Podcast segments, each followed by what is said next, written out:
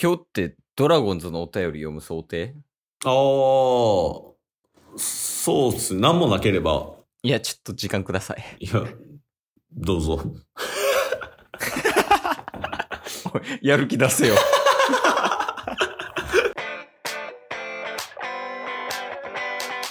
というわけでね、はい。ラジオはリアおいでね、おいで。やっていきましょう。やっていきましょう。ゲットボンバ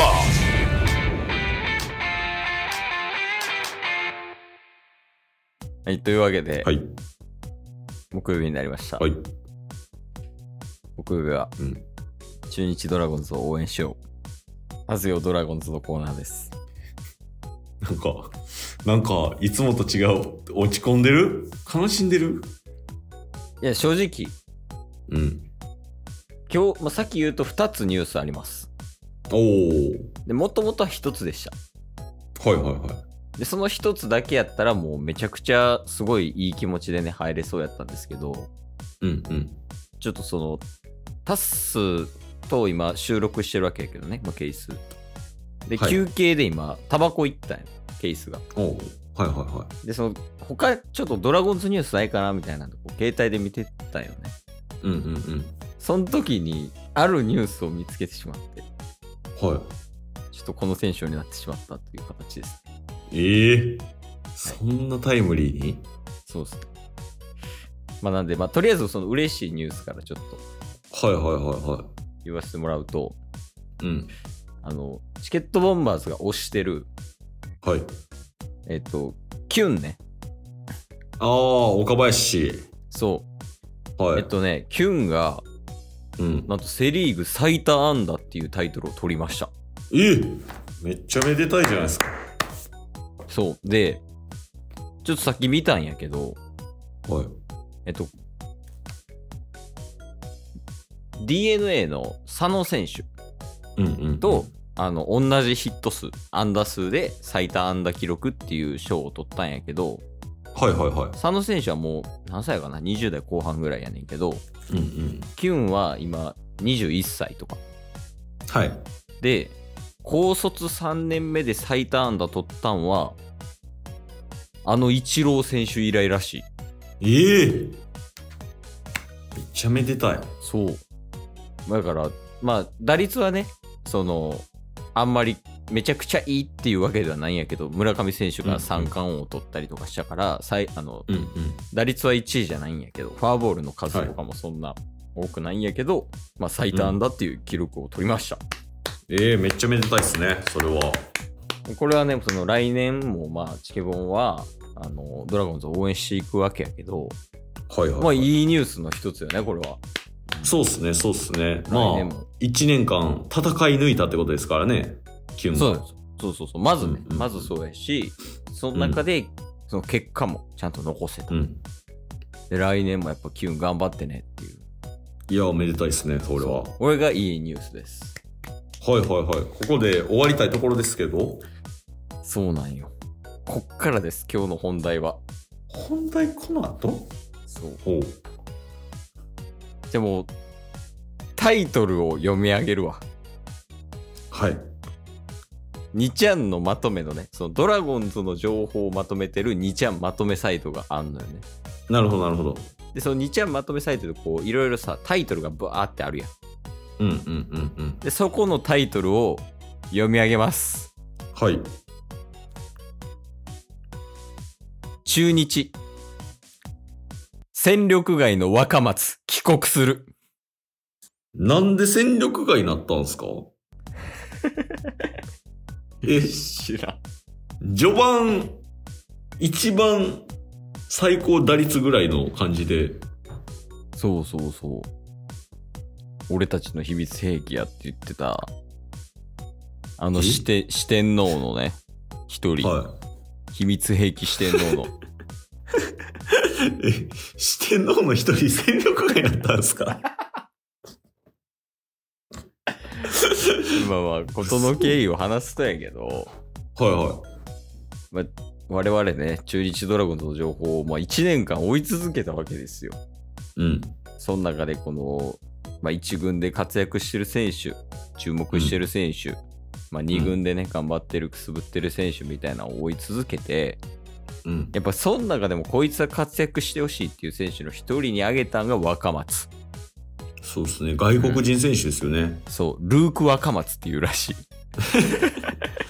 アメリカ人ねはそうしかも登録名もカタカナで若松やからねい。そうですね、そうですね。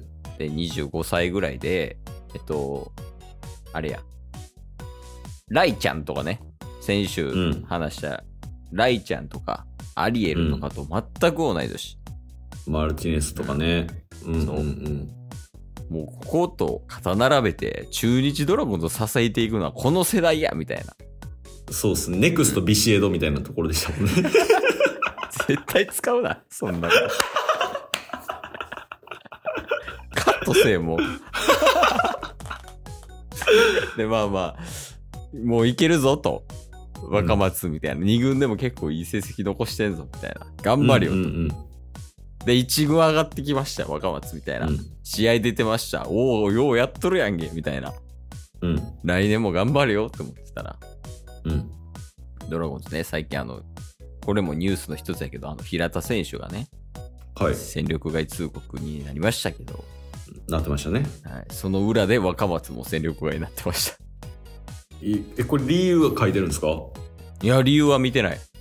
ええなんか、戦力外の一覧みたいなのに若松が入ってて、なんでなそう。一応、あ、コメントがあるわ。おえー中日スポーツから、えー中日、戦力外通告の若松、一軍ですぐに怪我、悔しかった。貢献できずも、えー悔しい思いをしたと。うん。もう記事を読みます。今日は若松の回です。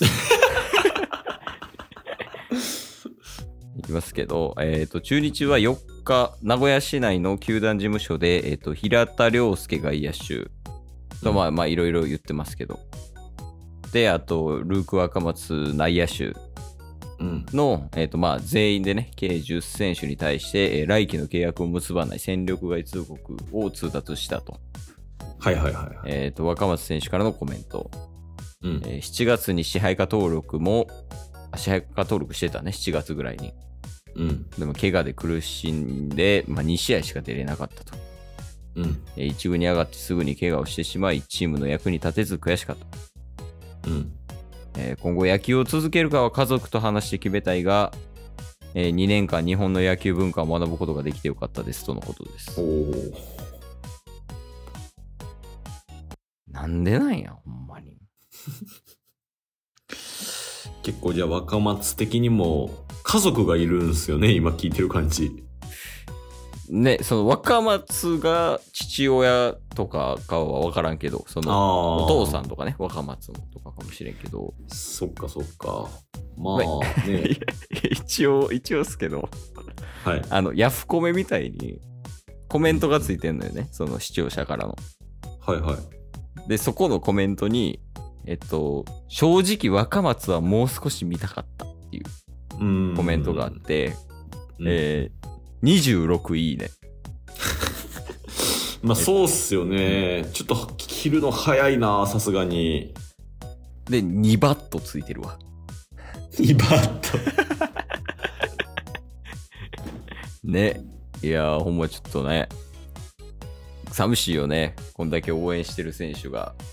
そうっすね。